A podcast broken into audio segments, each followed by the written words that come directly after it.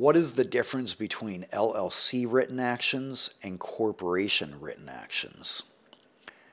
They are really the same. The same requirements apply.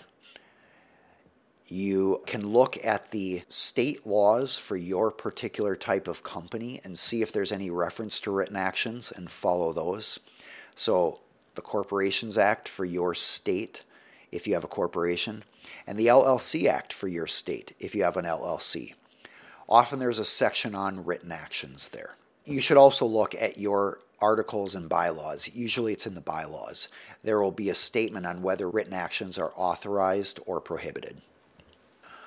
All right, if you find these videos helpful and you're interested in little short videos, uh, little snippets, some of the best excerpts from the videos that we've produced, you can find those by searching for Aaron Hall Attorney on TikTok, on Instagram, and various other social media platforms. So feel free to follow us there, especially if you are interested in that short form content, which is some of the best little snippets of legal questions presented by business owners.